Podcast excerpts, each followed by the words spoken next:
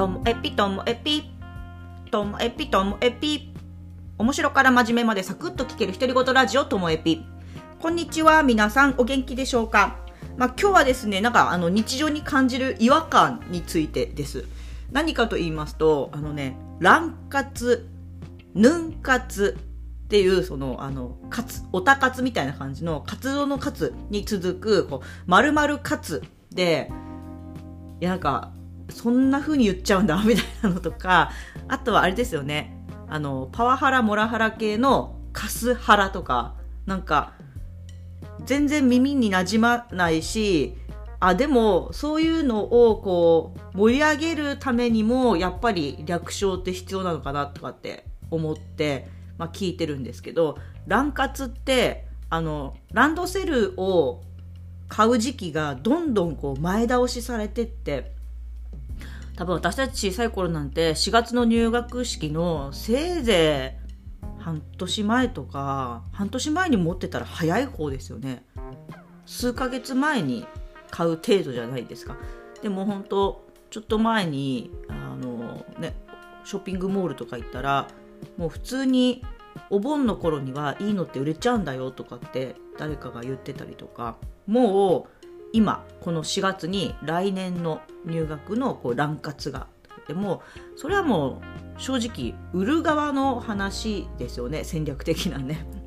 あとヌン活って知ってますか？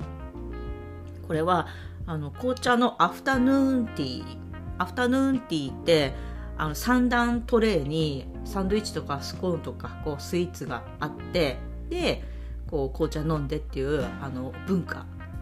でそれを今ホテルとか、まあ、あのカフェとかでも予約して楽しめるところが十勝でも増えてきて昔十勝でアフタヌーンティー食べれるところなんてほとんどなかったんですけどね。でまあそれはもう全国的な流れのようなんでそのアフタヌーンティーを楽しむのがヌン活っていうみたいな。であのそれもこう仕掛けたい側がそういうふうに言ってんだろうなっていうふうにやっぱ思うじゃないですか。でもヌン活しようって自分では言わないなとか。で特にそのアフタヌーンティーとか紅茶に関しては多分自分がもともと好きだからいやそんな風に言っちゃうんだみたいな気持ちが大きいのかなとか。でこれで思い出すのがあの昔アイスホッケーがこう一躍こう注目を浴びた時があって、えーと、プライドでしたっけ？あの木村拓哉が主演のドラマであのアイスホッケーのドラマだったんですよね。その時にアイスホッケーのことをあのアイホって言ったんですよ。アイホ。アイスホッケーは略してアイホ。だからそのドラマきっかけでとかあとはもうそのそれ以降アイスホッケー知った人はもうアイホアイホって言うわけですよ。でもずっとアイスホッケー好きだった人たちはアイスホッケーのことアイホって言わないんですよね。昔から私たちはホッケーホッケーって言ってたんです北国北北国の私たちにしてみればもうホッケーといえばアイスホッケーみたいな。あの陸上のホッケーがほとんどやっている学校ってなくって、まあ、当時札幌でも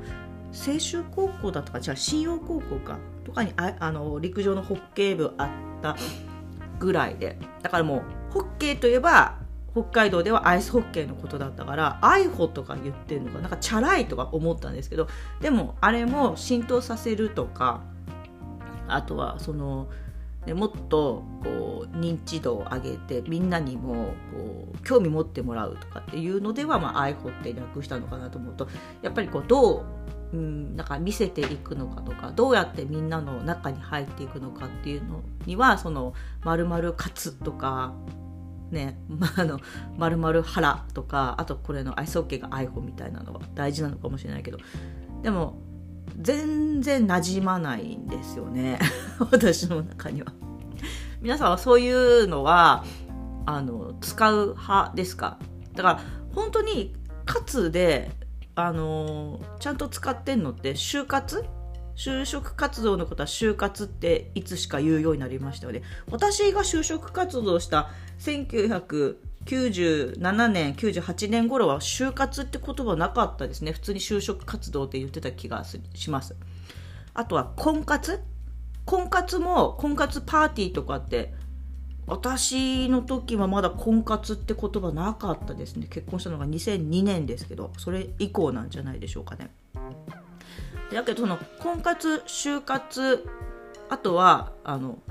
補活？あの保育園に入れるためにみたいな補活も聞いたことはありますよね。うんだからなんかあの本当に馴染む言葉と消え去っていく言葉があるんでしょうね。なんかそれで見たんですよ。あのもあの活についての言葉で。オタ活？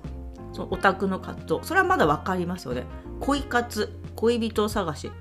恋活って言わなくないですか今？すごい一般的な言葉っぽく感じるじゃないですか。恋活って見ただけでああの恋を探してるのか恋人を探してるのかって分かるけどでも結局言わなくなってますよね。友活友達作り。恋活友活って言わないですよね。でこれってなんだろうやっぱり婚活っていうのは婚活パーティーとかそういうこう仕掛ける人たちがいるからずっと使われて残るのかなって。就活とかも就活応援みたいな感じでスーツとかねそういうものがすごくあの売り込まれたりするからやっぱ売る側の人がいる言葉っていうのがもしかしたら残るのかもしれないですね。だから乱活っていうのは本当に普通の言葉になっていくのかななんてっていう私の時々あの言葉に対して違和感とかなんかあのモヤモヤするので語るそんな回でした。今日も最後までお聴きいただきましてありがとうございました。